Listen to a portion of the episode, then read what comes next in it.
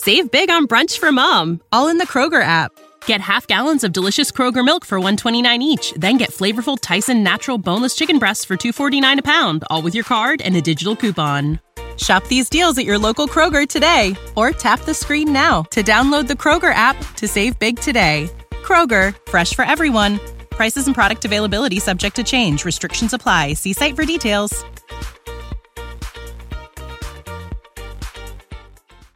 Hey everybody, tonight we're debating whether or not Christianity is true, and we are starting right now with Trey's opening statement. Thanks for being with us, Trey. The floor is all yours. All right, thank you very much. I'm very grateful for this opportunity to engage my ideas in the marketplace of free exchange.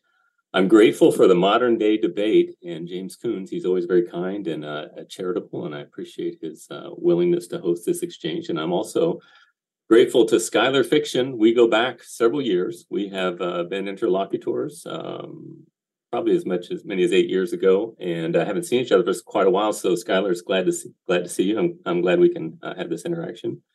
And as our topic for tonight is on the veracity or the truthfulness of Christianity, I bear the burden, and I'm very happy to do that. And therefore, I need to go first and to give my opening remarks. And I'd like to delineate my approach from other approaches that most people use today. Not many people have seem to be familiar with my perspective. I'm a classicist, and most people in these areas, it seems like, are generally evidentialists. And an evidentialist is someone who seeks to gain knowledge through sense perception primarily, and which is a wonderful way. I'll use this some in my argumentation somewhat. But at the foundation, I don't like to use evidentialism because it cannot give certainty, because our senses, trick us. And this is why science is always changing, or empirical science. And so I prefer to have some kind of approach that can give me a greater level of certainty. That's what I'm looking for. I'm not looking to make a case from my perspective to say, well, at base, it's probable. It's more probable than not that God exists, which is what most evidentialists will do. They'll usually have a cumulative approach where they'll give evidence for maybe the reliability of Scripture's predictive prophecy, and they'll usually, focus on the resurrection and say it's more likely than not that God exists. I'm not going to make that case tonight. I'm going to make a case for the analytical necessity of God. So my case is going to start out as a rational one, and analytical reasoning can get us certainty. I can, some examples of analytical truths would be like 2 + 2 = 4, or, which I will employ with my perspective, which is, a argument from contingency. I would employ the causality argumentation, which, basically relies upon the principle of causality, which in itself is an analytical statement. It's analytically true. It's not something that's necessarily empirically verified. It must be true by definition. And Skylar and I can probably dig into that more as we engage further in our exchange. But then there's also presuppositionalism, which is another popular approach. And it, like me, is seeking to make a rational argument and employs the transcendental argument for God, and says that, you cannot have something instantiate like the laws of logic or moral code without a eternal, personal, and changing being, which the argument is fine as far as it goes. But the problem is they employ informal fallacy in the formulation of their perspective, and commits the petitio principis fallacy. In other words, it says you can't get to the God of Scripture unless you begin with the God of Scripture. And what they do is they're confusing the order of being, or the ordo essendi, with the ordo cognoscendi, or the order of knowing. So epistemology and ontology, they confuse and conflate those categories, and they commit this fallacy, and therefore render the perspective unworkable in my perspective. Although I think I have many friends who hold to this perspective, and I myself, I should say this: I'm a Reformed Baptist in my orientation. And so I very much appreciate a lot of my presuppositional brothers. I just think their apologetic methodology is deeply flawed, and I think that it needs to change. From my perspective, presuppositionalism made its way into the church through the Enlightenment. So from my perspective, presuppositionalism is not faithful Christianity. It's just a Kantian idealism with Christian lipstick on it. Anyway, I don't want to go off too much on that. But and then finally, I've got my perspective, which is called classicism. And what I'm going to do is I'm going to begin with an analytical approach, and similarly to presuppositionalism, but I'm not going to employ an informal fallacy in the way that I argue. And so usually when I make my argument, I do it in three parts. I will first demonstrate the necessary existence of basically necessary being or self-existent being in order for there to be contingent being.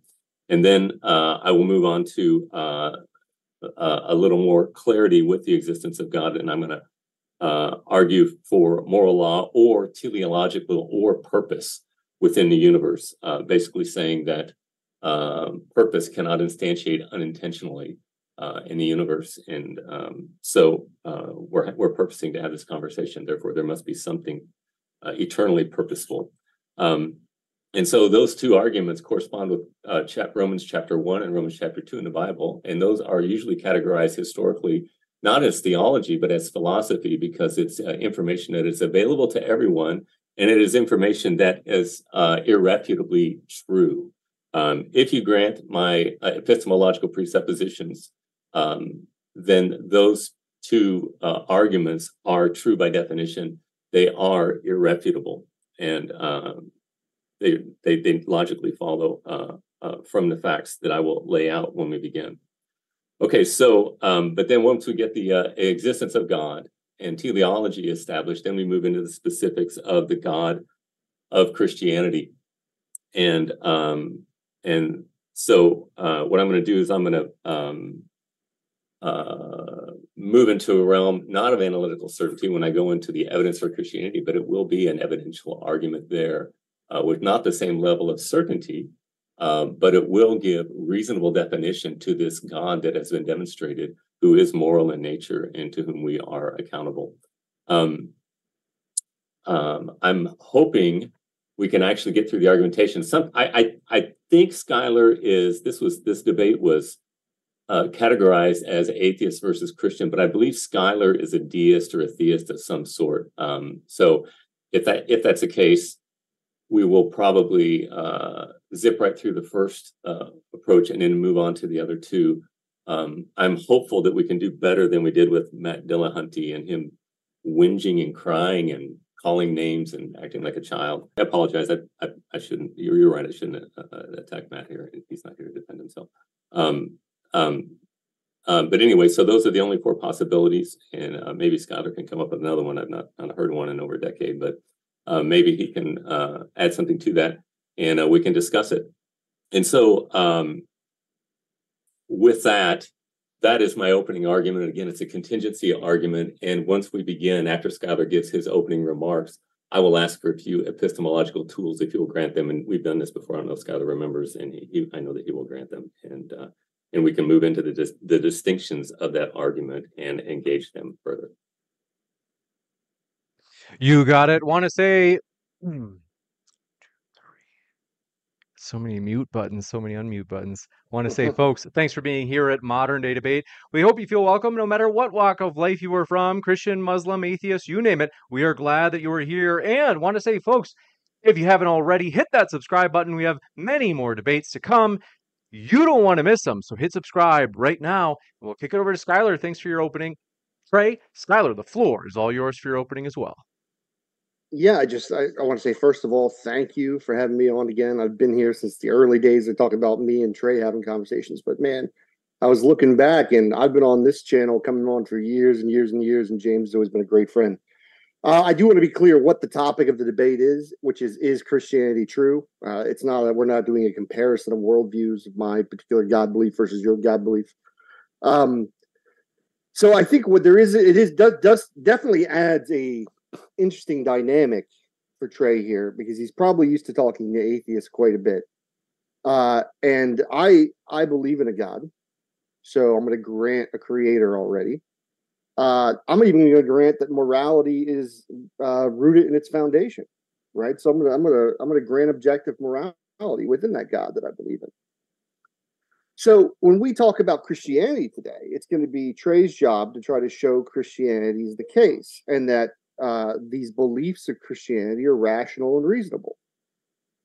Now, I often like to just kind of lay out a basic idea, like to kind of like how the Bible lays out Christianity, which I've talked to Trey quite a bit. He is a Bible-believing Christian. He takes a lot of these scriptures very literally. But we can start with the whole idea of how Trey's going to be forced to argue that there's a thing called original sin that exists. All right, and this original sin that people are born with because of Adam's federal headship, because God made Adam, because he chose to, I guess, just wanted to, made Adam the federal headship of all human beings. And because Adam failed in the garden, all human beings are born in a way that makes them punishable in any way that God chooses to. This doesn't matter what age. It's all justified. In Trey's view, he's gonna tell you that he's gonna give you the argument that the potter gets to do what he wants with the clay, right? Typically, what he would try to do is kind of argue that it's not.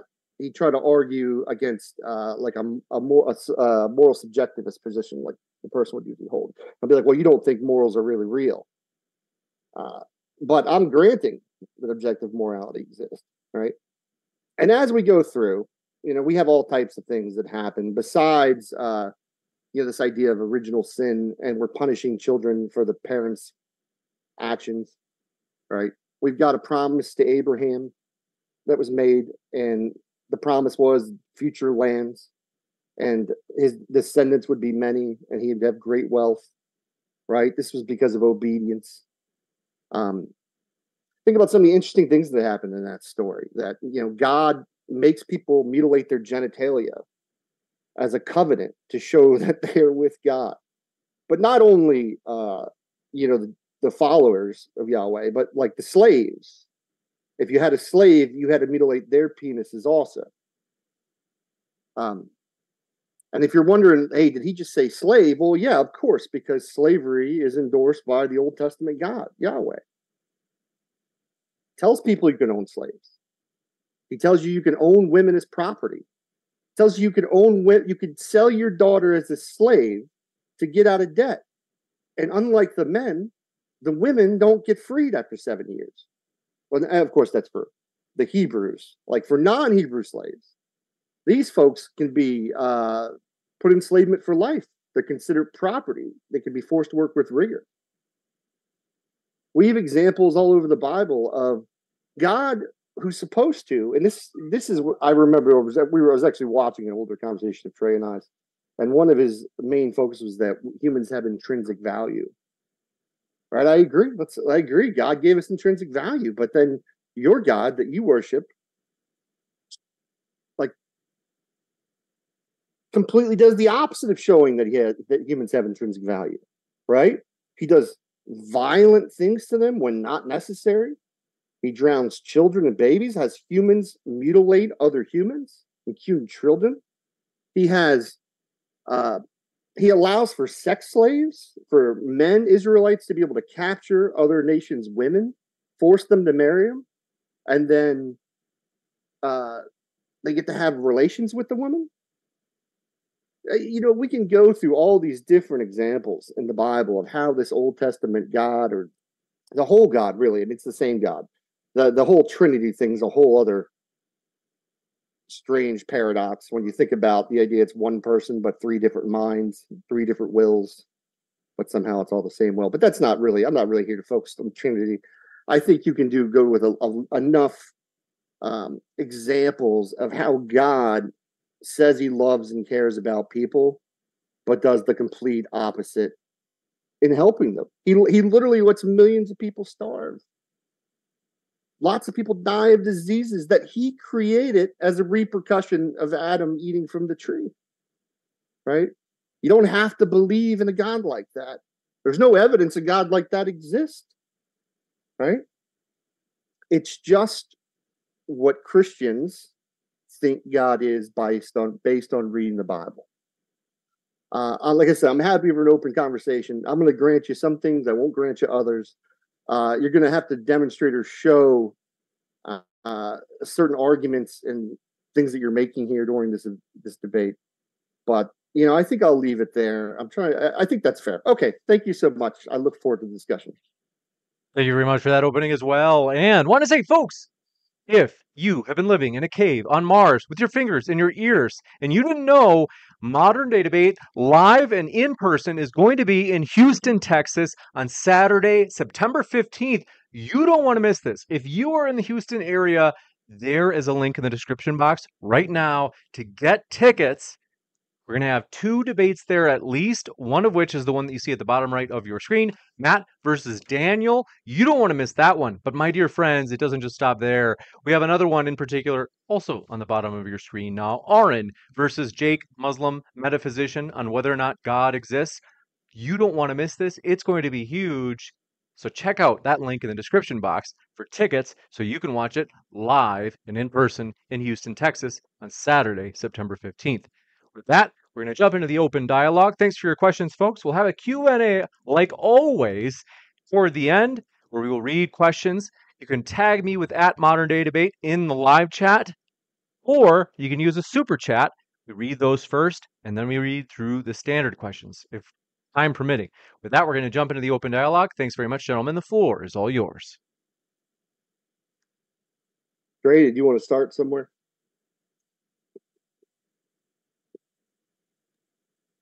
Sorry, I forgot to unmute myself. So, Skylar, so you will grant that there is a self-existent creator who created us and sustains us, who is necessary in nature, self-existent, and he gives rise to our contingent being and enables us to be. Would that be fair to say? I believe in a God. I believe in a creator, God who's created everything. That's as far as I'm going. And you don't make any assertions about that being at all. No, well, I'm not here to argue my specific religion anyway. So the debate topic is Christianity true? Right, but I need to know if you will grant my presuppositions. No, I'll grant that there's a God that's real. I'll grant there's a creator God. Well, that's what I mean. That's what I shouldn't say presuppositions, but you grant logic and sense perception, right? As epistemological tools. Okay, but let's get to the argument, man. I want to hear the argument for Christianity. Skylar, before you have I don't want to have a whole conversation about what tools we need before what you're going to need me to grant you. I just want you to make the argument. Okay. Before you have a word of God, you've got to have a God of the word. There must be a Lord before you have him give revelation. Would you agree with that? This is the time. We can talk freely here. We're not. I don't grant that there is a word of God. Okay, so he has not revealed himself in this creation. I'm just saying I'm not granting you that the God has revealed himself. And I'm asking you. You do not believe. Well, I'm not talking about my position. I'm not talking about my position on God. What I'm saying to you, you asked about like the word. I am saying my perspective requires that. Will you grant that it's analytical truth? I won't say that. Well, wait a minute. Analytical truth. I'll grant you analytical truth. I'm not granting you that your God has a book that he wrote his word in. So how do you believe in your God then? Hold up, bro. We're not having a debate about my God. We're having a debate on is Christianity true? This is how I know that my God exists. Okay, not only does he have a book that he has written that is special revelation, but he also has a book that's equally infallible called Natural Revelation. And that's how you know that there's a God, right? I don't grant you that he has a book. You just hold on, gentlemen, just so we can, I'm open to hosting you guys for real. Like this isn't just cheek and tongue. I'm willing to host you on, what reasons does Skylar have for his position of some sort of whatever it is, but it's whatever it is, it's not Christianity. And so given that tonight is on is Christianity true, I do want to talk about I do want to keep us focused on there rather than on whatever Skylar's position is. Okay, so from my perspective, I'm going to say that there is a God who has revealed himself, but he hasn't revealed himself merely in the Bible. He has revealed himself in nature. And this is the first two portions of my argument were for a necessary self-existent creator and that there is a moral law, which basically is going to say that there is such a thing as the sanctity of existence. And the reason I'm challenging Skylar now is because that's why he believes what he believes, but he doesn't want to go there. But that's fine. But I'll tell you just what you believe, even if you don't want to admit it. Well, I don't. Skylar or Trey, regardless of what Skylar believes, that is a different debate. I just said 2 minutes ago we can have that another night, but I do want to actually have the debate on whether or not Christianity is true. So maybe Skylar is totally unjustified and a complete idiot. That's another debate. It's true. Look at him smile. It's true. But I just want to redirect us. Yeah. I just want to keep us focused on whether or not Christianity is true. Okay, so what I'm saying is that God has revealed himself both naturally and specifically, and that there is a moral code that is in this realm. And my second point is basically that we all know that existence is holy, all right? And so when you look at Romans chapter 2, it says that all men know that there's a moral law. And at base of the moral law, what you're saying is when you're saying there's a right and a wrong, which Skylar said he believed in, but I'm fine. I'm with me. But this is why I believe what I believe, that there is a specialness to existence. And if there's a specialness to existence, then it must be valued by something outside of itself that's unchanging and necessary in being. So I'm saying that God is, of Christianity at base, not only does he exist, not only does he create all things and uphold all things, but he values things and sets a moral standard for everybody to keep. And that standard is always going to be centered around the sanctity of existence. In other words, that existence is special. If that's the case, then why does he treat women as property and tell fathers in the Old Testament they can sell their daughters into slavery, and these girls don't get to go free as the men do? So if you value somebody's existence, if you have intrinsic value, telling them that you could make them slaves for life because they're a woman in no way shows that they're intrinsically valuable to you. Okay. Well, first, in the Old Testament, when someone would sell their daughter into slavery, what would be the reason for doing that? You're the Christian, because they thought it would. They thought it would be fun. Well, I'd like to have some interaction. I'm going with the Bible. It says they sold them to get out of debt. That's what I said. That was the reason. So they sold them so they would not starve to death, right? Yeah, they sold their daughter. They didn't have Social Security. Hold on. They sold their daughter into slavery so they wouldn't starve. You're right, right? But yes, you're right. There's no Social Security, but God can give them other rules. We don't need to have the situation where it's either, hey, become a slave or starve. This is a false dichotomy. You limit your powers of your God and say, no, he couldn't make a better idea or plan. Instead of becoming a slave and keeping the woman for life, how about you just keep her for 7 years? That seems a little fair, right? Well, why not just have it where there can be no such thing as sin? How about, in other words, you're saying, well, I think God should have done it a different way. That's your argument. No, that's not my argument. I'm just pointing out the differences. I'm pointing out how you say human beings have value, intrinsic value, and they're special to God, but then you show how God tells you to treat them, which is contradictory to what you're arguing. Which, if you're going to say, hey, treat women as slaves in order to get out of debt, and then you're going to say, God, this is valuable to God, this is special to God, that's contradictory. God gives standards in the Old Testament to regulate the way people live, just like having multiple wives. Jesus said he never desired that anybody have more than one wife, but God, rather than judging men according to their sins and wiping them all out, he gives variables, because he knows that, or I should say variables, parameters for doing things that they've done, rather than wipe them out for everything that they've done. In other words, he's accommodating them in their sinfulness with forbearance and charity, even though it's not his desire. Because from Christianity, shellfish and slavery, okay. We could ban shellfish. We can complete men with crust testicles can't go to church, right? We ban those things. But slavery was just a step too far to ban for a society. Okay. Do you know the difference between the moral and ceremonial law in the Old Testament? Yeah. There are three types of law: civil, ceremonial, and moral. Hold on once again. So you say, is it moral for people to own women as property and keep them for life? Is that a moral action? No. It was at that time. It was. Is it immoral? Is it immoral in your worldview to own a human being as property? No, I don't. No, not necessarily. It depends on what you mean by owning a person. Well, owning a person is slavery.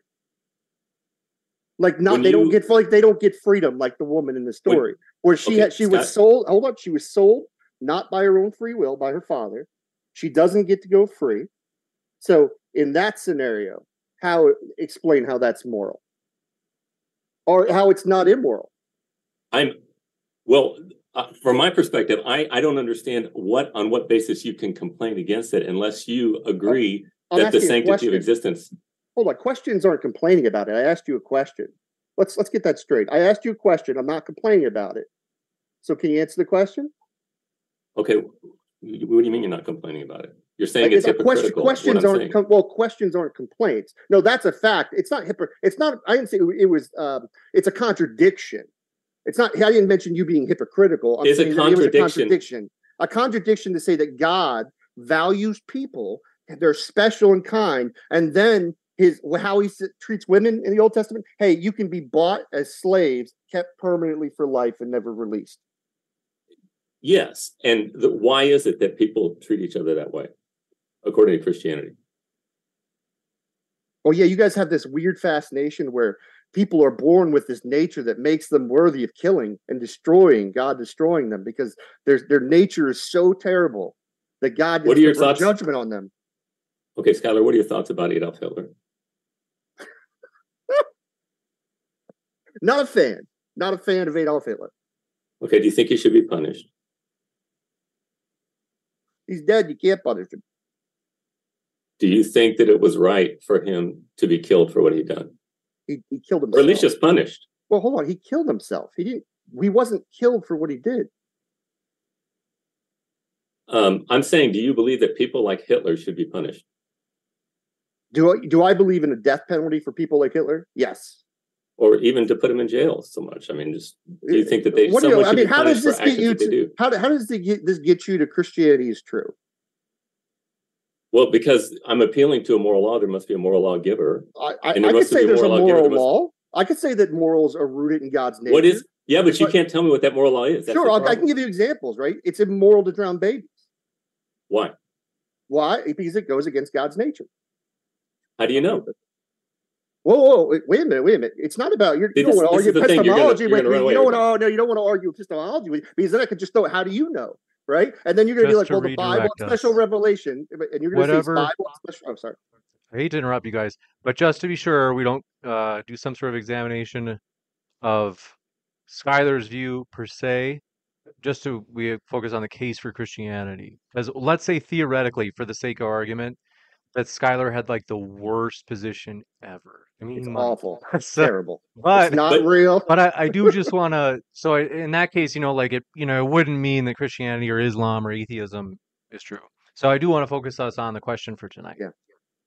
Okay, but James, what I'm saying is, for him to complain against mine, he must assume my position. That's the problem. I'm not complaining. See, that's a straw man. I'm not complaining against your position. I'm showing how it's contradictory. You're saying it's contradictory. Hold on. By doing an internal critique, right? You agree that you agree that contradictions can make something invalid.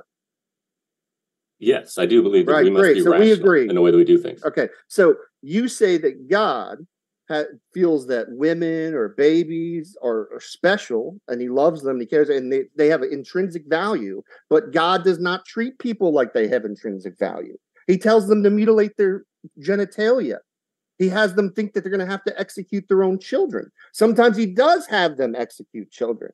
So you keep saying intrinsic value, they're everything. And then we look at the actions and they contradict that, right? It would be like me saying, I love my child. I love my children. And then you find out I'm abusing them and hitting them and hurting them and vocally and emotionally abusing them, right? These actions are contradictory to you saying that God values these people. Well, no, it's not. I'm saying, do you believe that children should be spanked? No. Okay. Do you think they should be punished for bad deeds? Bad deeds? Can you define bad deeds? Mouthing off to their mother. That's an example of a bad deed. What is it? What would you? It doesn't even matter. Should there be some form of discipline for my children? Yes, I discipline my children. All right. Does it hurt them to do that? Physically, no. Not even really mentally. They get more annoyed. Okay, so you don't believe that? Are we comparing like child execution to me like disciplining my kid because they were taught? No. I want to do a reductio. I want to keep it as soft as I can. That's fine. Well, wait, but we're not criticizing my morality, right? You keep trying to bring us back. We're talking about the Christian God's morality, right? So you're saying but that you're criticizing. I'm not criticizing. Okay. I'm showing a contradiction. It's not saying a criticism. No, it is not. It's not like me saying, "Oh, I don't like your morals because they're bad and mean and ugly." Right? Yes, you are. That's exactly what you're saying. No, I'm saying that you have contradictory views. And you're saying it's because I believe in something evil while still holding to a standard of holiness. Right? So is it evil to drown babies? Yes, it is evil to drown babies. And God drowns babies. What do you mean? You said God drowned. God drowned kids. You're a Christian. I am not. I'm talking about for humans to do it. What does the Bible say about human nature? Oh, wait a minute. So it's only immoral to drown babies sometimes. No, it's God's prerogative to take life and give life. Do you agree with that? No, I didn't answer. You didn't answer my question. Let me rephrase this way. Is it always immoral to execute a baby, for a human to execute a baby? Yes. Okay, so God has humans execute babies in the Bible. So God has humans do immoral actions. Yes, because God orders it, but it's not my prerogative to do that. I cannot do that. It's always wrong for me God's to kill a baby. It's God's prerogative to have babies. That's exactly right. Sliced open with swords. Because babies are born sinners. Right. That's what the Bible teaches. Do you agree with that, Skylar? No, yeah, I agree. That's what you argue, right? So you're saying that because that's what Christianity says. Hold on, yeah, sure. You're arguing because they're born sinners, it's okay for God to tell people to slice their little babies' bellies open.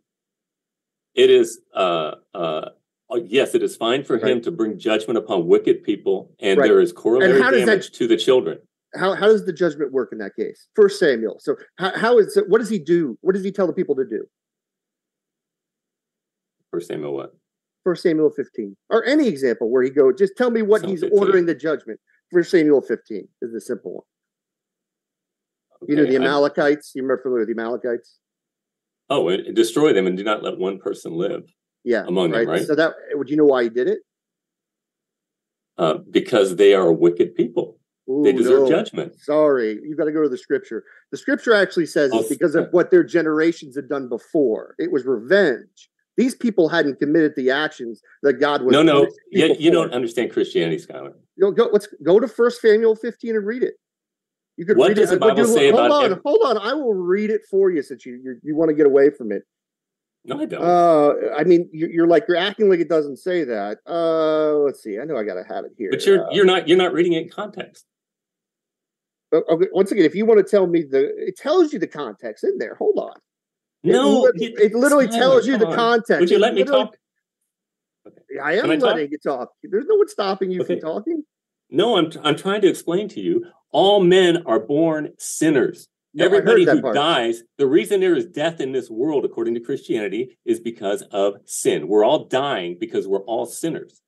That's why I got the Scripture now. I know this. I know your theology. I know you blame Adam for everything, and now everybody's born with his nature. This is why. No. I don't. The Bible does, says Adam is our federal head, so that we can have a federal head. I said all this earlier. I didn't misrepresent your religion earlier. I said this is what you believe. You believe in a federal headship.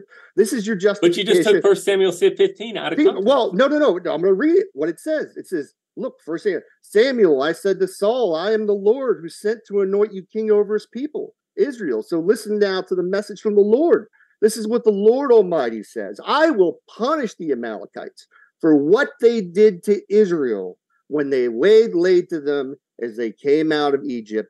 Now go attack the Amalekites and totally destroy them, everything that belongs to them. Do not spare them. Put to death men, women, children, infants, cattle, sheep, and donkeys. It gave you the context why God was executing the babies. It was for something they didn't do. Now, yes, you can say they all had an original sin, right? But everybody in the Bible has original sin, except for the little bit before Adam. So it's kind of like a red herring. It doesn't even matter, right? So here you go. Once again, why doesn't that matter? What doesn't matter? That all men are born sinners worthy of death from the womb. Because you have a context where God is telling you why he's doing it. It isn't because they were just sinners born in the womb. He's telling you why he's doing it. They were exceedingly sinners. That's not what it says. It says it was for revenge for what they had done, that culture. It isn't the same people. So that even in the infants and the children, you're saying it is perfectly moral to have infants and children executed that had nothing to do with the violence the Amalekites committed against the Israelites. Would you agree, Skylar, that no child has actual sin when they're an infant, right? No, you're saying they do. They have an original sin. No, I'm talking about actual practical sin. I'm talking about we don't share our same definitions of sin. So you believe in a world where babies are born in a way that God can do whatever he wants to them to punish it. I mean, it would be justifiable. I don't believe in a God like that. Skylar, all men should be dead. And babies. The fact that God would save one person. Right? You could say it. You could say and babies. Yes, and babies. Babies deserve hell, right? No problem with that. Do they deserve hell? Do they deserve hell? They do. In the imputed sin of Adam, they are born sinners. They do deserve hell. Now, when it comes to infants, all babies deserve hell. Yeah, can I finish? Children. That's fine. I just want to make sure everyone heard you. Okay, from my perspective, there is a possibility that the imputed righteousness of Christ could be applied to the children, but I don't dogmatically hold to that. I don't know what happens to babies, but I know this, that they deserve damnation and death because they are born in Adam. They are born enemies of God from the womb. And if God were just to save one person, that would be an amazing act of kindness. And the fact that he saves as many as he does is, again, it's an amazing act of kindness. It's not an act of injustice that God is killing those that he does. The fact that it's amazing is that he would save anyone. I mean, you can call it justice. I mean, you can call it justice to kill a baby who's done nothing at all. It is being born. You can say it's justice. That's fine. I mean, because all you're doing is saying justice is rooted in my God's morality, or justice is rooted in my God's nature, and anything my God does is just by definition. So whatever you want to put in, you can just fill in the blank. God drowns babies. It's just, right? God can make every person go to hell except one person. It would be just to you, right? You're just saying it's just because God does it. It doesn't mean anything. No, I'm saying it's none of this is the argument. None of this, any of this, Skylar, is any argument for Christianity being true. All right, Skylar, is it true that you are a sinner? No. Do you have a moral standard for yourself? It's not. No, I don't have one for myself. No, God has a moral standard. Okay. How do you know that standard? Once again, if you want to have Christianity, this is what's ridiculous about this. Okay. No, because what's ridiculous is all it is. I'm doing is preaching, and you can. I'm just trying to get you to make an argument that shows Christianity true. I knew this would be awkward for you to have another God believer and another God believer who could root morality in their God. Yeah, but you're not a God believer. I am a God believer. Regardless of Skylar's, before we talk about Skylar's beliefs, I do want to redirect us to whether or not Christianity is true. Folks, also, if you want to hit the like button, we do appreciate that support. It means more than you know. We're at 459 watching and 85 likes. So we do appreciate your support. Thank you guys for your likes. Go ahead, gentlemen. All right, so here's what I'm trying to do, Skylar. I'm trying to make a point to say that you want to say it's unjust or hypocritical or whatever for God to bring judgment upon men, even babies in and of themselves. But we all know practically contradictory that we sin. You say that you don't sin, but you know that you do. And you know that you don't keep the standard that you want to keep. Nobody does. Empty claim. Neither do I. Empty claim. Empty assertion. What do you mean? This is just an empty assertion on your part. You're the one that's asserting moral law. You're saying that you know that you're saying that I know that I sin. And I don't even equate sin in the way I don't even use the word sin. First of all, less than perfection. But everybody has that. Yeah. No, that's not everybody's definition of what a sin is. Or you're just playing games, Skylar. Come on. Yeah. Argument for Christianity. Okay. Well, I'm making an argument. Everybody knows that there's a moral law. Is that premise one? Everybody knows there's a moral law. Premise one. Yes, moral laws exist. Okay, perfect. Okay. I'm going to grant you both of those. Let me do premise three for you. Premise three, one of those moral law, it is objectively immoral to drown babies, is number three. How do you know? Well, it's not about what I know. I want to see if you agree. You made the assertion. Three. You did it. Now premise three. right? You said one, objective moral values exist, or a creator exists. And then you said objective moral values in premise 2 came from that creator, right? And then for premise 3, I'm saying the objective moral value of not hurting children, not drowning babies is part of its nature for premise 3. Do you agree or disagree? How do you know? I'm asking, do you agree? You made the assertion. You don't have to agree with the premise. It's okay. Yeah, you can't do it. I'm you not made the assertion. Now the burden is yours. I'm trying to get you to see if you agree to a premise. That's all I'm doing. And you can't. You want to play games, Skylar? Oh, all right. Name calling's always easy, but but argument. He who asserts must prove. You said it's morally immoral to drown babies. Did you not say that? Yeah, I'm granting that it's objectively immoral to drown babies. And I'm asking you, how do you know? Because it's part of God's nature. He communicates that through my mind. He's able to communicate with me. Okay, so you mean you just had these visions at night? Yeah, I said visions at night. But once again, I'm still waiting for that argument for Christianity that you're trying to get away from. Where's the argument? I am not trying to get. I'm trying to defend it, Skylar, and you're running away. You don't need to yell. You don't need to yell, man. What's premise 1? Let's work with premise 1. Premise 1, bro. Premise 1 is that moral exists. Okay. Premise 2? That moral law is based on the sanctity of existence. Premise 3. I don't grant that one. That moral law is not based on the sanctity of existence. No, well, how would you make that argument? It's not my job to give you how else to define it. Let me ask you that. All right, Skylar, every moral code you can think of. This is the thing. People just don't really think about this, but it's I've not seen a defeater to it. Every moral law that we have is based upon the idea that existence is special, whether it be like speeding tickets or speed limits, lights or crosswalks or rape or medical procedures. Everything says that existence is special. Every moral law that we make in society is based on the sanctity of existence. Now, sometimes people. Okay, but why? Right? I think that's just your opinion. I don't think there's any fact to it. There's no argument you made for that. Demonstrate what's wrong with my argument. No, it's an opinion. It's not even an argument. You're making an assertion. Okay, but do you have a reason for your opinion, Scott? Because you haven't made an argument to support your premise. Gosh. Your answer to me was, how could it be this other way? You basically made an argument from ignorance. You're like, tell me a way, Skylar, that could be defined some other way. You're the one that made an assertion for moral law, Skylar. Premise 2. What's your premise 2 again? You want to... That all moral laws are based on the sanctity of existence. I don't grant you that. You're going to have to make. Tell me why. You have to tell me why. You can't just say I don't like it. That's not because it's not an argument. That's a premise. You haven't argued the merit of the premise. It's not an argument. But we have to, Skylar. Listen, we have to agree on the premises of the argument. Do you agree with that?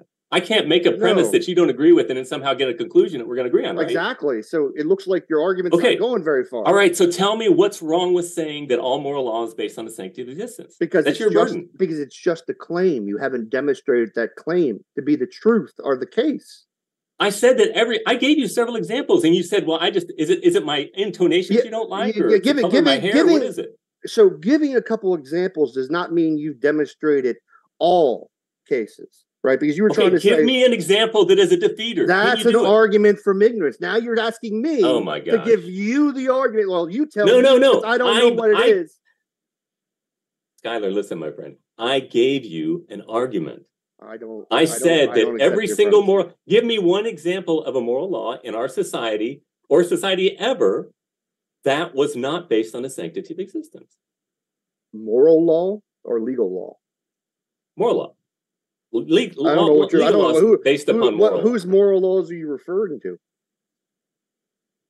The one that you say does not set. Well, you're talking about all though. Why would you just be referring to mine?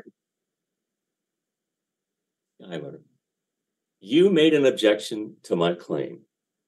You now bear the burden to show me what's wrong with my claim. No, that's not how arguments work. When you have premises, yes, it is how it works. When you have premises and a syllabus, you have to rebut it. If you say, well, I don't know, there must be some answer that you say there must be some rebuttal, but I don't know what is. That's a Raptor Jesus, Trey, Raptor Jesus created everything. Oh, wonderful. Debunk it. Well done.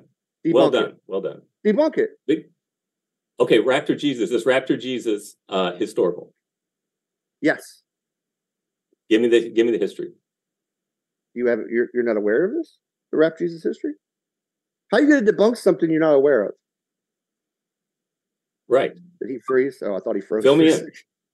No, I can't. No, you need to do your own research on Raptor Jesus. Oh, you make the assumptions and I need to do the research to debunk it. Well, yeah, I mean, you're saying like you could just debunk you're a child, assertions. Skylar. You could just see name calling. I'm sorry. There's Christ. I don't mean to be rude. Well, no, it's the Christ loving you. You can see the frustration. This is what happens when you people like. I'm really frustrated. I can assure you. Yeah. No, I mean, when you say you aren't, it really shows that you are, though. Right. And then calling me names. Okay. Yeah. And calling me names like it should be better. You should be better than this, man. Okay. So tell me about Raptor Jesus. Tell me about It's not really relative to the debate. Okay. You're going to go back. I want to go back to Christianity. I made my point. Yeah, you sure did. Oh, my. Do you think buying children is immoral? Yeah, you want to go back to that? You know, I want to ask you. Okay. Do you think buying children is objectively immoral? Buying children is property. I think that it is a time that is a time that I have no desire to return to. Are you a moral relativist? Talking about the time period, and what's moral here? Yes, I do believe. I believe the time and the covenants have an impact on the way that we are to live. Oh, so God, is God's morals based on relativism or his nature here? It's based on his nature. And he deals with man in different. No, what you? No. You can't. It's like what you're trying to do is try to like when you make the claim like God is the moral foundation, like it's like you're saying he's the truth teller, but then you're trying to say, but he can lie in some in certain situations, right? That's what you're doing, right? So, for instance, like you want to say it's objectively immoral to rape, right? And I could list every scenario, and you're going to be like it's objectively immoral to rape, right? But then I find one scripture where God tells people they can rape, and you're going to be like, well, in certain cases, it's okay to rape, right? And I can do this with all these violent things, genocide, rape, slavery, right? And then you want to say God's the moral foundation, right? But if I ask you, can God lie, Trey? Can God lie? I would hope you say no, right? Why? Because that would go against his nature. Because he's a truth teller, right? So if I say, hey... Well, no, he's not frustrated by anything. A lie is an imperfection. And God, if he's imperfect... It's also not telling the truth. It's also Do you know what an imperfection represents? It's also not telling the truth, which is my point, right? God cannot not tell the truth because he's a truth teller. Whatever, right? That's not the kind of...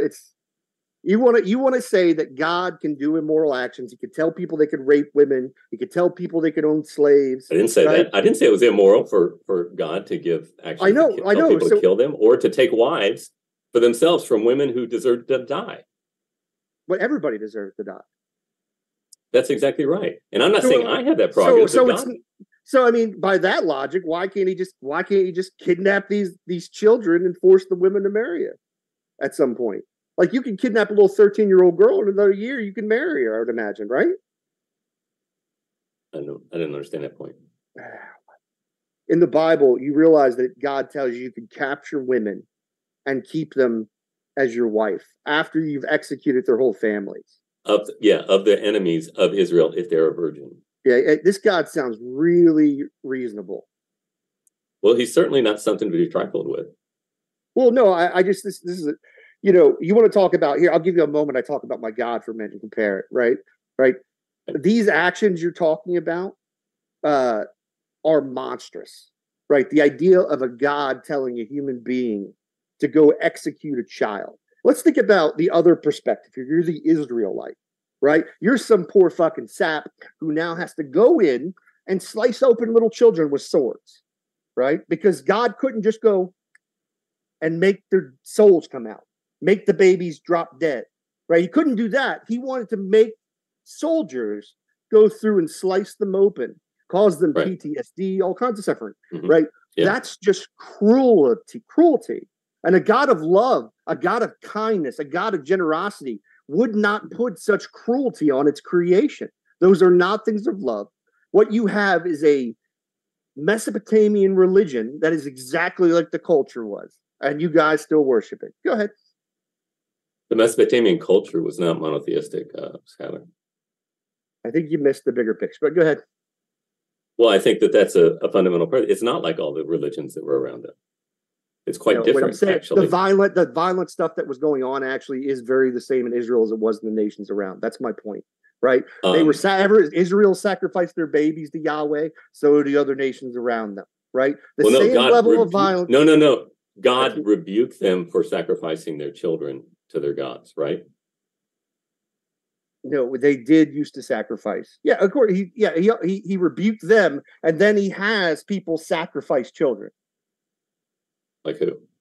Like he was going to. Well, for instance, you're sacrificing and killing children when you go in and you're executing these towns, these little kids. No, that's not a sacrifice to him. That's executing judgment upon a people for being born.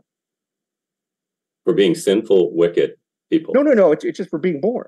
They were born in a way that makes them worthy of punishment.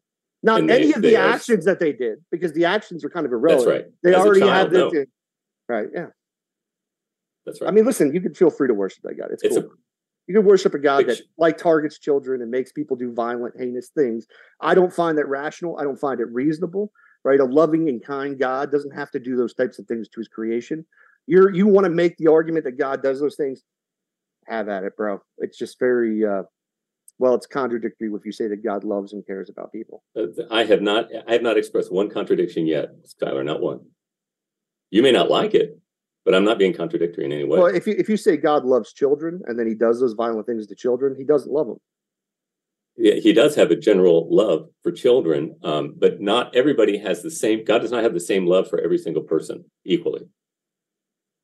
Would you agree with that? You tell me more. Tell me more. What kind of love does he have for other people? Is there some he doesn't love? Well, for example, with Jesus, there was the disciple who Jesus loved. Are you a Calvinist? Do you have a lectio? I am. To the end? Oh, yeah, shit. Hold up. First of all, I was a Reformed Baptist. It took me a minute. I should have thought about that. Okay, so you believe in election, bro. So God literally, audience out there, this is what Trey believes. God elects people before they're even born, right? Who he's going to offer salvation to or offer grace to, right? And what that means is now if he's offered grace, they have the ability to be able to accept Jesus Christ that died for their sins, right? But unless he offers you grace, you don't have that opportunity because you're not elected, right? So you want to talk about a system. And if I were to ask you, Trey, what is the criteria for election? Could you tell me?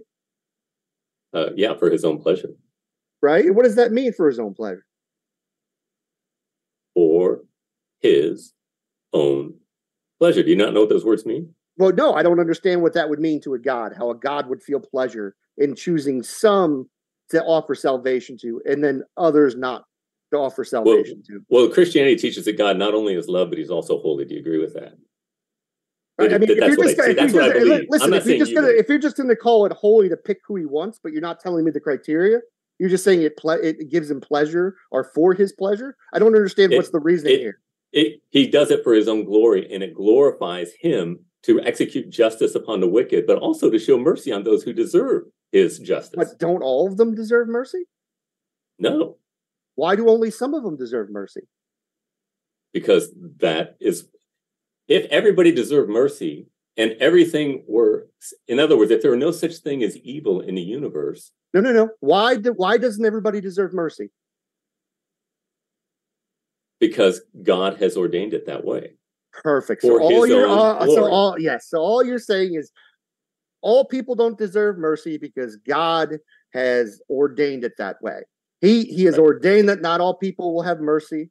And that only some will have mercy, and some will have mercy. Some will have justice, but it's not. But mercy. First of all, mercy is the turning away of justice, not turning away. Getting rid of justice is the relinquishment of justice, right? Because you're not doing the punishment for the crime. You've. It's been taken away, right? So it's kind of a negative. Yeah. So, but then grace is actually showing kindness, a positive showing of kindness to that vessel of mercy. Well, I mean, it's not. There's no free will for human beings. They're basically robots. There's no free will. Yeah, they're robots in their scenario. Can someone go against God's decree? No, they cannot. No. So if God decrees a human to do X, can that person choose to do otherwise? From our perspective, yes, everything has changed. This is the thing. You've got two perspectives, Skylar, we're talking about here. We've got God as his my questions. No, you're not answering my question. No, you just interrupt me constantly. No. If somebody does, if God ordains Skylar is going to do X, right? Can I go against God's ordination? No. I don't say that God ordains. Skylar, can I please answer? You interrupt me every time I start talking. Okay? If God, or I'm not saying God ordains what Skylar's going to do. I'm saying God ordains everything that comes to pass. Like pornography. Everything. Pornography. Every pornographic video, God in detail made that. He makes use of secondary causal agents in doing wickedness, but everything he works according to the counsel of his will. And toward those who look at pornography, he ordains justice for them. He created pornography through secondary uses, basically. He didn't directly do it. Well, what is it Matt Slick says? Direct decrees and indirect decrees, basically where you're setting up the chessboard for it to happen. Like, he didn't make people make porn, but he set up the environment where they would make all these interesting adult videos, all from what he wanted for his good pleasure. He ordained the reeling. I mean, St. Augustine said, "O felix culpa." Oh, happy sin. It is through, if there were, let me ask you this, Skylar, when you go to a movie, what do you go to see? Depending on the kind of movie. Just to be entertained. Really, any movie. To be entertained. Right. And so you got the protagonist, you got the antagonist, right? And then you have some kind of conflict, all right? And then you have a climax, and then you have a resolution, all right? When you go to a movie, you are going to see, in some sense, and be entertained by evil. Not the triumph of evil, but the destruction of evil. If there were no such thing as evil, can you tell me what the idea of valor or courage would mean? I don't use your terms when it comes to evil. I don't even know how you define evil. No, do you know what? It's the lack of the good. You define evil as the lack of the good. And what is good? Right. It's a privation of the good. Good is the sanctity of existence. What is the sanctity of existence? Existence is special. Anything that promotes existence is the sanctity of existence. Good is that the existence is special. I don't understand how something would be good or bad by that definition. Helping an old lady across the street would be sanctifying her existence. Would you agree with that? I don't know what you mean by saying. Like you just said, sanctify. Do you know what it means to sanctify? No, but to set it apart. Why do you keep why are you loud with me? I'm just trying to understand what you're saying here. Am I raising my voice? Yes, you keep raising your voice towards me. So here's the thing, right? I was asking you about. Maybe the volume's too loud. No, it's not the volume. So here's the thing. I asked you to define what that meant, and you said specialness of the universe, right? And then I was like, well, how does that make something good, something specialness of the world? Then you gave me an example of like a granny and helping like a woman across the street, but I don't understand how that's the specialness of the universe there. No, the specialness is the granny a part of the universe? Is that, of course, she's part of the universe. Okay, she exists, so right? I am sanctifying existence. That's hypothetical we're doing.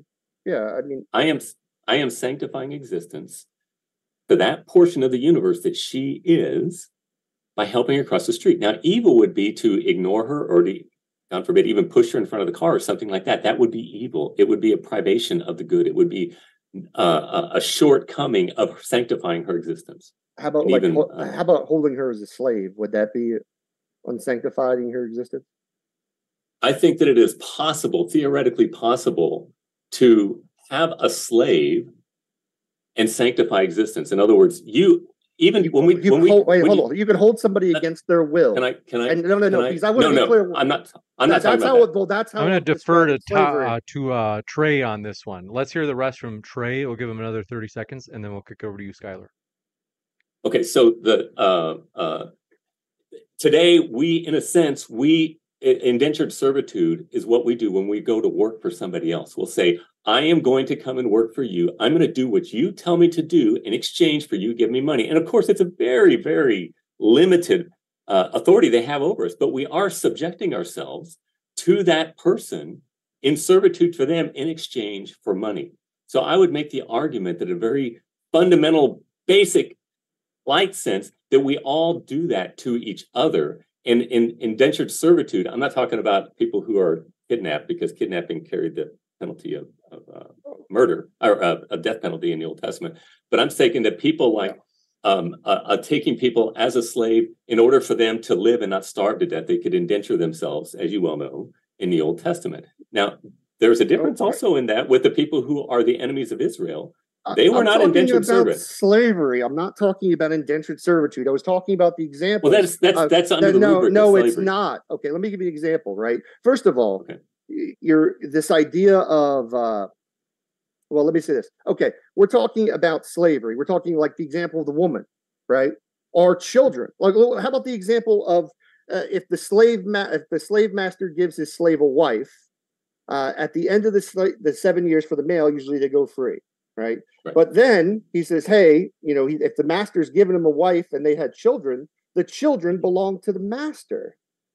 Right. Now, that's ownership of children. And these children are kept for life here, especially if they're little girls.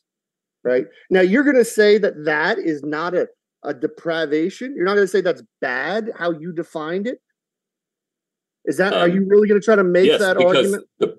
Yes, because the purpose of going into indentured servitude was to be able to survive. It wasn't indentured servitude. It was not indentured servitude in the example I just gave you. Yeah, it is. That's what that was. Not. You can go be a slave, and if he gives you a wife, the women do not go free. No, wait a minute. Okay, indentured servitude. Yes, do you know what happens to? Yeah, hold on. You sign a contract in indentured servitude. Those kids don't sign a contract. The woman doesn't get to go free like the men do in indentured servitude. These are not the same. It is not indentured servitude. Okay, Skylar, when a woman is in the old Mesopotamian culture, if a woman was somebody else's wife and then she's kicked out on the streets, what happens to her? Do you have if you're going to give me a historical example and you can quote me something, I'll believe what you're going to say. But asking me a question is not arguing for what any points that I have made. I'm saying that a woman has no hope because no man is going to want her. I don't accept that. And so therefore you can't just, okay, well, that's what Christianity teaches, but you don't like it, that's fine. Well, I mean, Christianity is bullshit. I mean, you've got all types of crazy things Christianity believes. You believe in talking serpents and original sin. And you think that God's going to make, like, humans eat their own children in cannibalism, right? You've got all types of strange ideas about your God based on the cultures that wrote the stories. Right? They're just as violent as the cultures that wrote the stories. And you want to come to me and you want to be all serious and be like, oh, well, no, the slavery we're talking about wasn't the bad kind of slavery. When you own people for life, when women don't get to go free, Trey, that's not a good thing. And your definition you gave me of good and bad, it would fall under a bad thing, but you're being contradictory here because you're forced to, because the Bible says in certain situations, it's okay to rape. It's okay to commit genocide.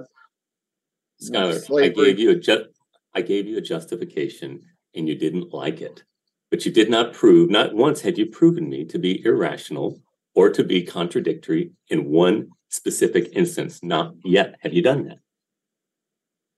Yeah, I mean, listen, if you think God loves children, God feels that children are special, women are special, right? And then what you do, and then you said, then you have God treat them in awful ways and call that special. I'm sorry. That's fine. I guess we just have a limit of language, right? Your idea of what's good treatment towards people, how you consider treating them special, the things you identify as good, right? I just don't share those values, right? I don't think slavery is good. I don't think genocide is good. I'm pro-life. I'm consistently pro-life, right? You don't sound consistently pro-life.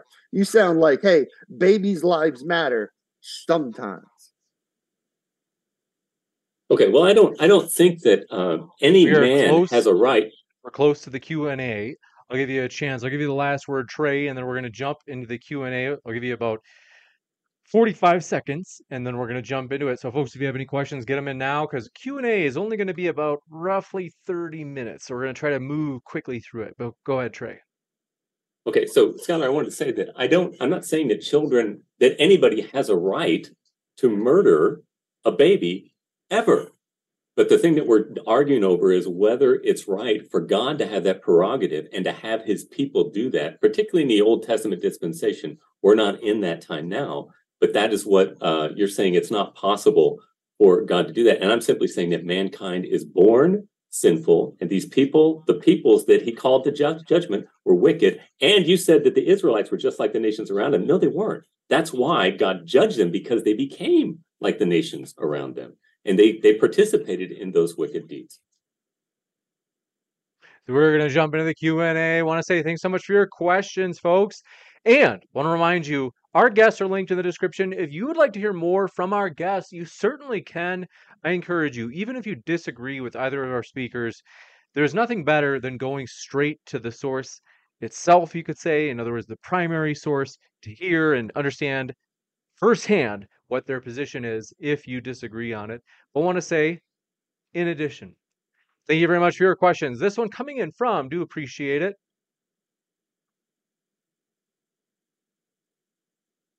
Manga Fan Dan says, because Hinduism has similar accounts of the creator God coming down in human form, wouldn't Hinduism be considered just as true as Christianity? That question for me? Yes. Okay.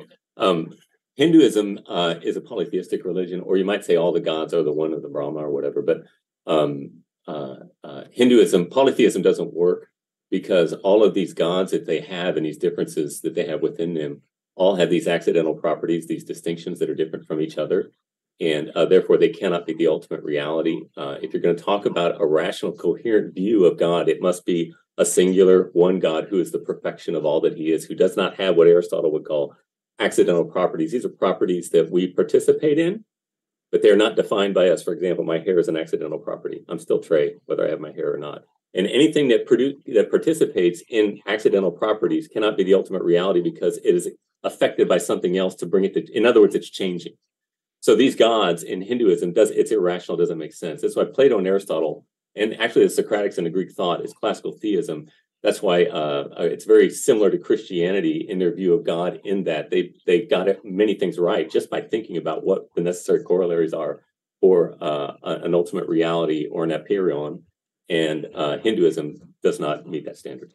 You got it. This one coming in from, do appreciate it as well, LHRPG Official says, the tech difficulties suck, but thanks for trying. Thanks for your support. Thanks for hanging in there with us, and thanks for your positivity. We appreciate that. Brad H says, Trey, let's see, says, please, with your opening, instead of giving broad overviews, make an actual case for Christianity. And they say you just give a broad description of apologetics types. I'll give you a chance to defend yourself. Oh, yeah, so that's fine. For the opening remarks, for me, it's like I kind of want to get a background and try to give an idea of what I'm going to do and how I am different, and then I end it with the opening of my argument for the existence of God. I don't know. I guess I could do more, but it's to me, I like the Socratic method. I keep asking Skylar these questions. I love Socratic dialogue.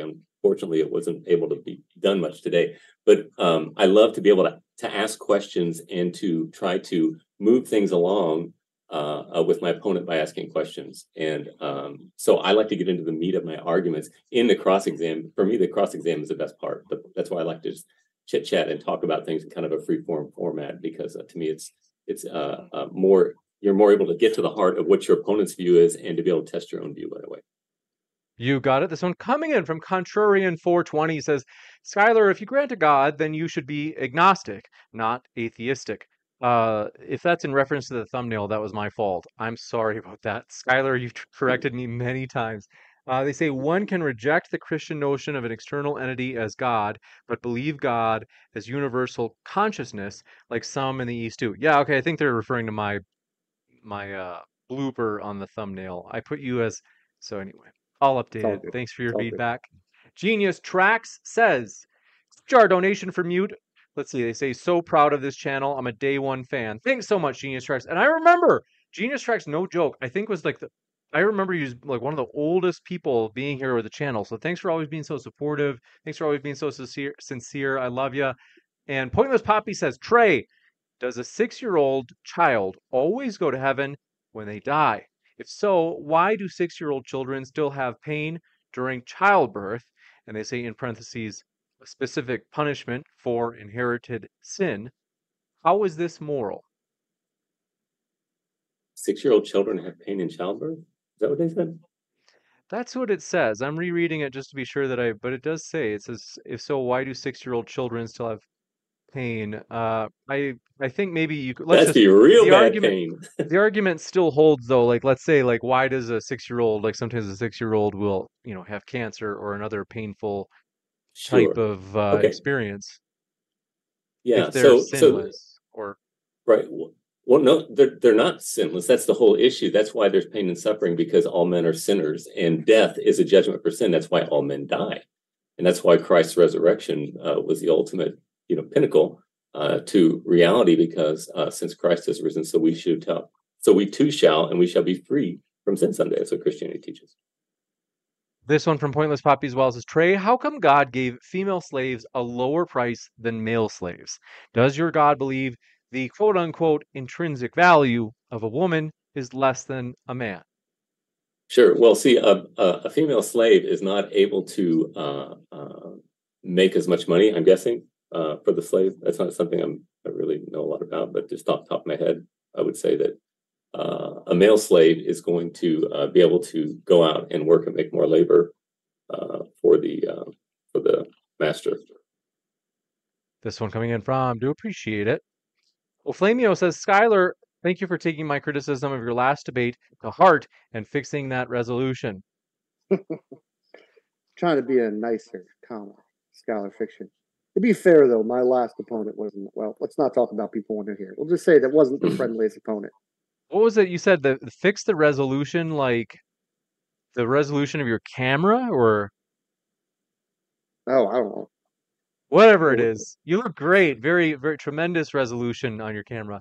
Pointless Poppy says, Trey, what are the names of the 500 that Jesus supposedly appeared to? Why did God not ensure that they were each accounted for so that we have a solid foundation for the resurrection? Well, Paul was saying, if there's 500 people, you can go and ask them because he didn't give us the names of those people. You're simply saying, well, I wish God would have done it a different way. Therefore, it's wrong. And I don't think that's a very strong argument. Let's see. They say, by the way, okay, hold on, this one from Oflamio says, Trey, is Yahweh afraid of babies? I don't know if they mean was God punishing them because he felt like threatened by them? I don't know if they're trying to get at that in terms of the flood came up. Tyler said, like, I guess I could just simply say no. No. Okay. This one coming in. Not afraid of them. Not really much to be afraid of with a baby. Yeah. You know? I mean, but especially if you're God. Well, I mean, you don't even have to be God. A human being could kill an infant pretty easy, right? But, like, your God does it for sport. Does it because it pleases for his own good pleasure. So it is what it is, man. No, he punishes sin for his own good pleasure, yes. Yeah, the sin that he created them with, yes. The sinful nature, the repercussions. You're a Calvinist. God ordained sin, yes. God is punishing people for the sin that he ordained in the world. Yes, but he did not. Yeah, he didn't create it, though, as if he's trying to cause destruction to people directly. Sin is destruction. He gives man... Right? Sin is destruction. He gives man. I'm sorry. Sin is destruction. Yes, but it's so he ordained this structure. Thank you. It's okay. I mean, yes, he ordained sin and destruction. He did not cause, but he did ordain. Yes, I will grant. To ordain is to cause it. No. To bring into existence. Ordain. No, there is no. You're talking about secondary causes. There's right? Yeah, that's right. Secondary causality. Yeah. Hey, so it'd be the same thing as it's like me setting up a trap for a robber. Okay, I didn't make the robber fall in the trap. I just set up the trap so the robber would fall in. No, it's like setting up a chess game. It is. Have you ever heard my quote for Jonathan Edwards that says, "How can God be happy and decree calamity? Well, consider that He has the capacity to view the world through two lenses. Through the narrow one, He's both grieved and angered at sin and suffering, but through the wide one, He sees evil in relation to its eternal purposes." Well, he's like grieved and angry about what he ordained. I don't know what he'd be grieved and angry about. He ordained this. Like a mosaic, the individual is ugly, but the whole is beautiful. Have you ever had something bad happen in your life, Skylar, that made you a better person? He literally is grieving and mad about what he ordained to happen. Can you answer the question? Have I ever had something good come out of something bad? Was that your question? Yeah. Uh-huh. Have you ever had a hardship in your life that made you a better person? Yes. I've never had anybody tell me no, not once. I said yes. Okay. But once again, but I think like at the start you're like, never mind, go ahead. No, this cool. One coming in from, do appreciate it. Maynard Saves says the federal headship of Trump just busted. I don't know what that means. I'm behind on the news. He just got arrested. Gotcha. Maynard Saves says the hilarious subscribers only chat, but they'll take money from anyone. It is true that super chats, anybody can send it, even if they're not a subscriber, because YouTube doesn't even give me the option to make super chats subscribers only. Otherwise, frankly, I would. I don't know why some people in just want to have some, reason to, I'm just baffled by this. They don't even know what they're talking about, and they want to act as if they're resentful. I'm baffled. I can't even decide if people are like have to be a subscriber in order to send a super chat. And you're complaining. I'm just baffled. People are just looking for some reason to cry. I'm just wow. Maynard Saves. Seriously, you must be a miserable person. Pointless Poppy says, "Would you punish your grandchild for your child's mistakes?" I would not. No. Why would you do that? Well, God says that the children should not be punished for their parents' sins. Oh, say that again. Say that again. That children will not be punished for their parents' sins. And you earlier when you gave a justification for why they could be punished for their sins, like in First Samuel 15, we're punishing these infants for the parents' sins. No, they're not. Those infants are not being held accountable for their parents' sins. They are the fact that they die, they are justly dying. But when they stand before God, God's not going to say you are guilty for what your parents did. Of course, that will not be the case. How are you going to wait a minute? There is such a thing as collateral damage. But they're guilty for being born, right? He's going to stand. They are going to stand and be like, listen, you were born in a way that makes you guilty. You are born represented in Adam. But let me say something. Oh, but wait a minute. Why would we blame? Why are you blaming the children of Adam for Adam's decisions? Are you saying Adam is a direct clone of every individual human being? Yes. Can I explain it? But that's just not true. Can I explain it? Well, no one's stopping you from explaining it. And asking you interrupt me every time, Skylar. You cry. Go ahead. Skylar. James was just talking about this. It's the whining that's going on today. It's like Trump supporters today. You're a Trump supporter, right, Trey? I would bet. Just go ahead, James. That's fine. That's good. This one from Pointless Poppy says, "Would you pun?" We got that one. Contrarian 420 says, "Trey, do you grant that God is transcendent and that even the Christian concept of God is limited? That description is not one-to-one with the described." I don't understand what that meant. Yeah, God is both transcendent and immanent. He's immanent through Christ, and he's transcendent in that he is. Distinct from humanity. He's not like a perfect man grown up. He is a distinction in his perfections, but he's not like a grown-up man. But at the same time, there is a correlation between us and him. For example, like justice gets its meaning. Everything in its universe gets its meaning from the nature of God. The color red gets its meaning. I'm a Christian Platonist or Christian realist. You got it. This one coming in from. Well, just to go back to the original part, though, because I know the last part was confusing, but you say, do you grant that God is transcendent and that even the Christian concepts of God are limited? Well, I don't think it's possible for any contingent being to fully grasp God. We can apprehend God as he reveals himself, but no, I don't comprehend God in completeness. No, it's not possible. I never will. You got it. This one coming in from, do appreciate it. Big Thang Flying Wayne says, Trey, asking people to agree with your assertions is not evidence of your assertions. Do you know the difference between assertions and evidence? Amen. Well, here's the thing is when I make a point and my opponent disagrees with that point, I would like them to tell me why, and Skylar wouldn't do that. How am I supposed to know my point is invalid unless you can show me how it's invalid? No, they're talking about when you were trying to get into my idea of my worldview, and you want to talk all about my God and know how I know the morality from my God. Because you make assertions, and those assertions inform your line of questioning, and I'm just simply saying you're inconsistent. You are the very thing that you accuse me of. You haven't even explained how I'm inconsistent. You just threw in another inconsistent claim here, right? All I did was literally grant you a couple things, which is, and things I could believe, God is real and he's a creator, and that objective morality is real, right? Where we disagree, but you can't tell me why you know. But this is where we disagree, right? This is where we disagreed on what is immoral under objective morality, right? I would say executing babies and children is objectively immoral. You disagree, right? I would say owning people with property and slavery is objectively immoral. You disagree, right? But so you're not giving me a reason why. Yeah, but no, I'm just you're just making some claim and saying you need to believe my claim, and I'm saying, well, tell me why you believe that, and you won't do it. No, I'm just pointing out to the audience that what I view as objectively immoral is different than what you view as objectively. You're just giving me a flying spaghetti monster answer, and I'm saying that's not good enough.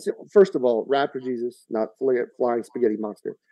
Secondly, I'm just I'm comparing the two things here. We have a religion. Your God belief, right, tells you that it's not objectively immoral to own people as property, to take women and children as plunder, to execute babies, right? My objective morality says it is, right? And but you can't tell me why. Because it goes against God's nature. Because it would go against God's nature. Yeah, and I say, how do you know that? See, then it's not that now you move. Then you say, oh, no, it's your job. And that's fine. You can do that. No, God is giving me that revelation. Okay, how? This one. God can give revelation. Well, God can give revelation to me, right? You believe God can give revelation to people. You don't want to be a hypocrite and discount your own beliefs, right?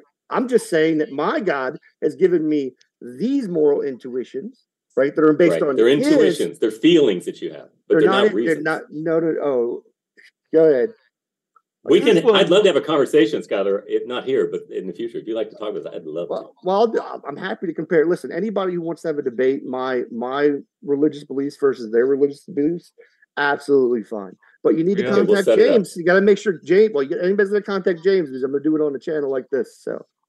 We have a question for your position.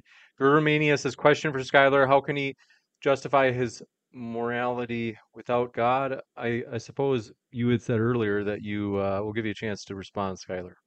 Yeah, no, I'm a God believer. I believe in a God creator, right? And I can root morality in God's nature, just like Trey does. And I can believe, just like Trey does, that God can give us some type of special revelation, some particular revelation. And Skylar believes that it's irrational to not believe in God. I didn't say that. You think it's rational to believe in a God? To not believe in God. Yeah, it could be rational not to believe in God. I don't want to go into that. I don't know what that had to do with anything. Okay, listen. Once again, you're not an atheist. I'm just saying that. Yeah. I'm a God because believer. It's irrational. Well, that's fine. Right? I would say it's. Yeah, go ahead. Yeah. We want to jump to Simon Allen says. Have a pint on me, James, even though you're making the ops look silly. Thanks for your kindness. I don't know what ops means. Is this a new slang that the kids are using? Do you guys know? You sound like an old man, James. What are these kids saying? Let me get my cord to plug in. Skylar, can you Google what ops means, what the young people mean by that? I think it's like... operatives, maybe. Us talking about post-operations. And it's probably the operatives. It's like us. He's referring to us, probably. Post-trans, post-operation. That can't be. This one coming in, Laroid X says Skylar's a girl's name. Yes. Oh, Skylar. That's not his real name. Did anybody know that his real name, Skylar, is Jesse Leibowitz? It's Jesse Leibowitz. No. Trey Jadlow is my real name. I wish I could remember. Skylar, I've gotten death threats before. One time yours leaked. Somehow I heard it, Skylar, and I was like, really? That's your real name? Well, they probably know my first name. My last name shouldn't have been leaked. I don't know. But people they desperately want to know. They're like super curious. They're like, really? That's not his name this whole time? It's never actually like it doesn't say Skylar Fiction on your birth certificate? I screw up on my show all the time and say my first name. So this everyone coming in. Oh, by the way, I do want to say, folks, thanks for your support. I am always so they say opponents. John Robertson in chat. Thanks for catching me up on what's hip. And they call me a boomer. This one, Corey Clark, Oliver Catwall, and Scott Mitchell. Thank you for being super amazing supporters. We do have channel memberships, folks. Those are if you want to check those out. But this next one coming in from, where did it go? There it is. Mr. Freenan says, Trey, and atheist foundations for objective morality are supported by game theory, animal morality, and original position. Saying that there's objective order to the universe that's unintentional? That doesn't make sense. This one coming in from ops means opposition. No, you guys know what Kappan means, right? I've heard that recently. Something's are there any? I saw there were other questions. I think that they were earlier back. Sorry, folks. I was a little bit behind on putting them, copy and pasting them into my little note here. So if you have questions, submit them. We've got 9 minutes left, and then we've got to wrap up. I'm actually excited. Someone in chat, I won't say who, but they are excited to try to moderate for Modern Day Debate, so that's exciting. By the way, I want to give huge street cred to Ryan, who's hosted both Skylar and Trey recently. As Ryan's been filling in for me, I've been pretty just wiped out, basically trying to get my dissertation done this semester. I'm really wanting to... I feel like Andy, what's his name? The full name, Andy in Shawshank Redemption? Andy Dufresne. But Andy, the main character in Shawshank Redemption, I'm almost free. I'm so close. I'm like clawing a little bit at the wall with my little stone hammer. Germania says, if Christianity is true, what's the evidence for the resurrection of Jesus? I think it's for you, Trey. Okay, well, you've got the testimony of Paul, and you've got the testimony of the apostles who... gave their lives for this truth. A lot of people are willing to die for what they know is true, but not many people are willing to die for what they are convinced is false. They said that they saw him. He had several appearances. And like Paul said, he said 500 people have seen him risen. And he's the whole thing about the Messiah is that he would conquer his enemies. And it also said that he would die for our sins. And if he dies for our sins, and if it was death as a judgment for sin, then resurrection is the reception or the justification for that satisfaction. And so it logically follows if the Messiah was promised to be die for our sins, that he would rise again and be a paragon for us for what we can have. Courtney Hendry says, for Trey, what are you looking at? I need to know. I think this is in reference to you looking at the ceiling. Is there something in the room with you, Trey? Yeah, Noah always teases me about that. You know how when you have a place that you look when you think about things? Yeah. I just, like 11 o'clock toward the ceiling is my favorite place to think. Whenever I'm thinking, which is a good thing. That means if you're talking to me and I'm looking up, I'm actually contemplating and trying to, concentrate and put... I don't know why, but that's just how I am. Sorry about that. You used to make jokes. Says, yeah, he's got his notes on the ceiling. That's funny. But no, there's nothing. I'm not looking at anything. Courtney, let's see. We got that one. Thanks, Courtney. Gurmania says, oops, correction. Question for Trey. If Christianity is true, what's the evidence for the resurrection of Jesus? Like that's what you said the first time, right? Trey, are you a fan of the minimal facts argument, or do you think that's fluff? Do you think it's a... like you don't use it? Do you know what I mean? I think it's, yeah, no, I think it's good. It's just an evidential argument. It can't give you certainty. Like I said, in my inquiry, I want to find out. I want certainty. I want the strongest possible proof rather than evidence, and that's what my argumentation relies on. You got it. This one from Mr. Crean says, "Ask Trey, are we parts of God's mind or God's dream? How can anything be as real as God?" As real as God. Well, we're not God. I'm not a pantheist. I believe that we were created ex nihilo. We are contingent on our being. If dependent being exists, then if it were not that for which gives it its existence, holding it up, I don't believe that if God removed his hand, we would all fall apart. I believe we just cease to exist. Not only fall apart, we just cease to exist. It's Andy Dufresne. I'm not a pantheist. Sorry. I thought you were at the end of your sentence. But it's Andy Dufresne from Shawshank Redemption. You guys have seen Shawshank Redemption, right? I saw it, but it's so long I don't even remember the movie. It's been 25 years or so. I accidentally dropped But what I want to say is, folks, I want to say thank you guys so much. We've got maybe time for a couple questions as I look for them in the old live chat. Thanks for that, letting me know about that, that it's Andy Dufresne from Based in the live chat. Thanks for all of you guys being so positive. I want to say 99% of you are so positive. Seriously, we appreciate that. And we do once in a while have people who are nasty, but we want to say we're nonetheless excited about the future. Modern Day Debate is going places, and thanks to you guys, thanks to the speakers, they're the lifeblood of the channel. We're excited about the future at Modern Day Debate, and so I want to say thank you guys for all of our speakers who make this channel. I mean, they really do. I mean, like, if it was me debating myself every night, it'd be a terrible channel. Mr. Creenan says, Trey, would you still be Christian if you found out there was no historical Jesus? Like, let's say theoretically that somehow it was like historically, there's a historical case that can be made that was like irrefutable, and it was like, wow, this just proves that there was no Jesus. Absolutely not. This one from Romania says, question for Trey, what's more plausible? Jesus was brought back from the dead through a tri-omni deity, in other words, like omniscient, all-knowing, omnipresent, all-powerful, omniscient, and omnipotent, or something else? Well, it's not just that particular fact. It's everything taken together when you look at Christianity from a historical perspective and the manuscriptal evidence we have and all that. It's nothing even comes within the same stadium as Christianity for compelling nature. You got it. Some people in chat are saying, James, mute yourself. Oh, was it the sneeze? Did the sneeze freak you guys out? Sorry about that. I didn't mean to. That one snuck up on me. I thought I saw somebody in the chat saying we should bring back Inspiring Philosophy to have a debate with Skylar Fiction.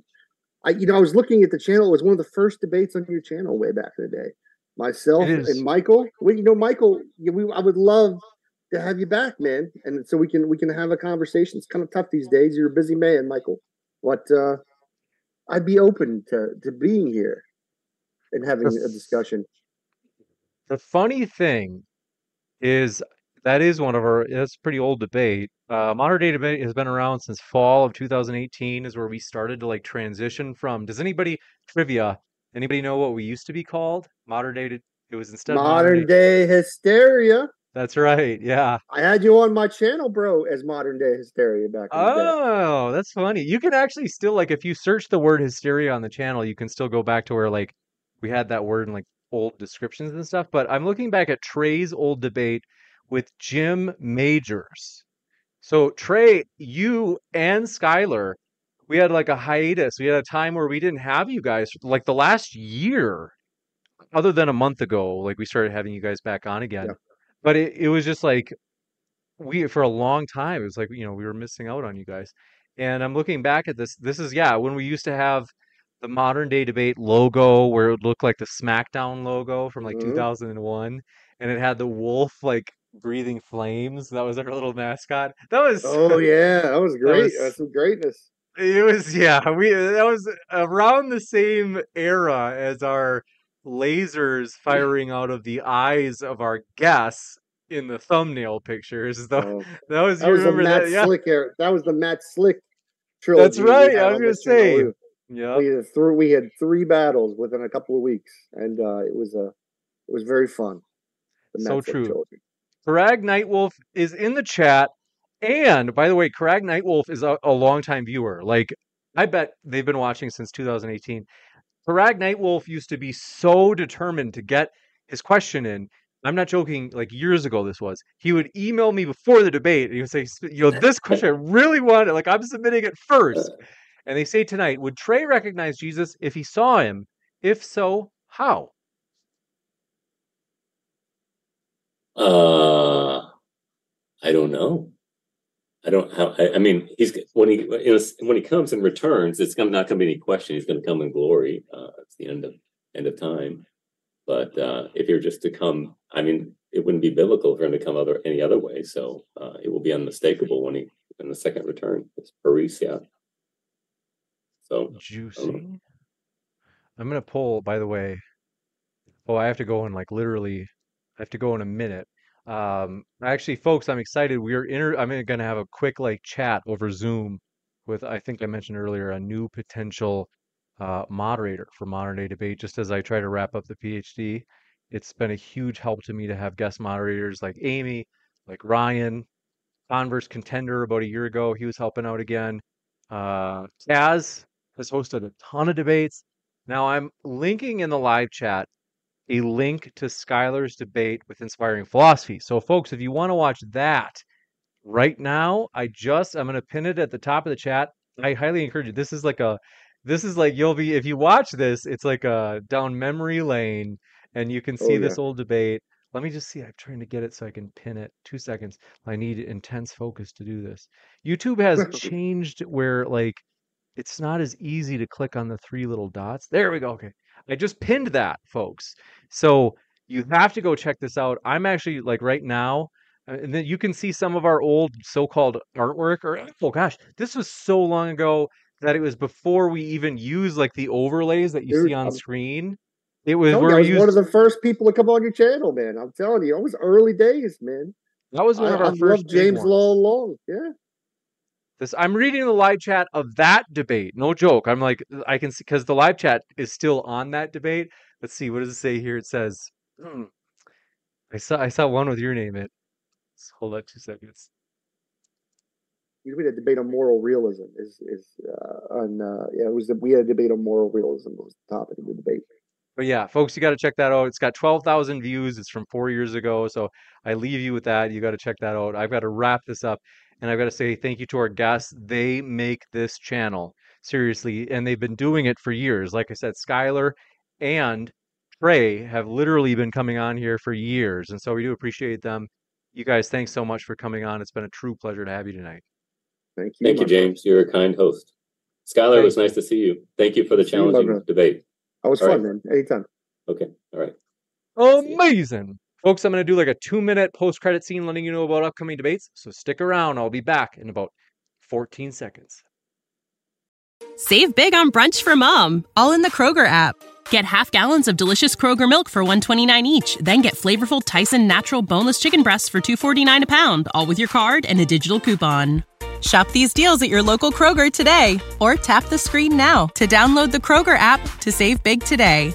Kroger, fresh for everyone. Prices and product availability subject to change. Restrictions apply. See site for details.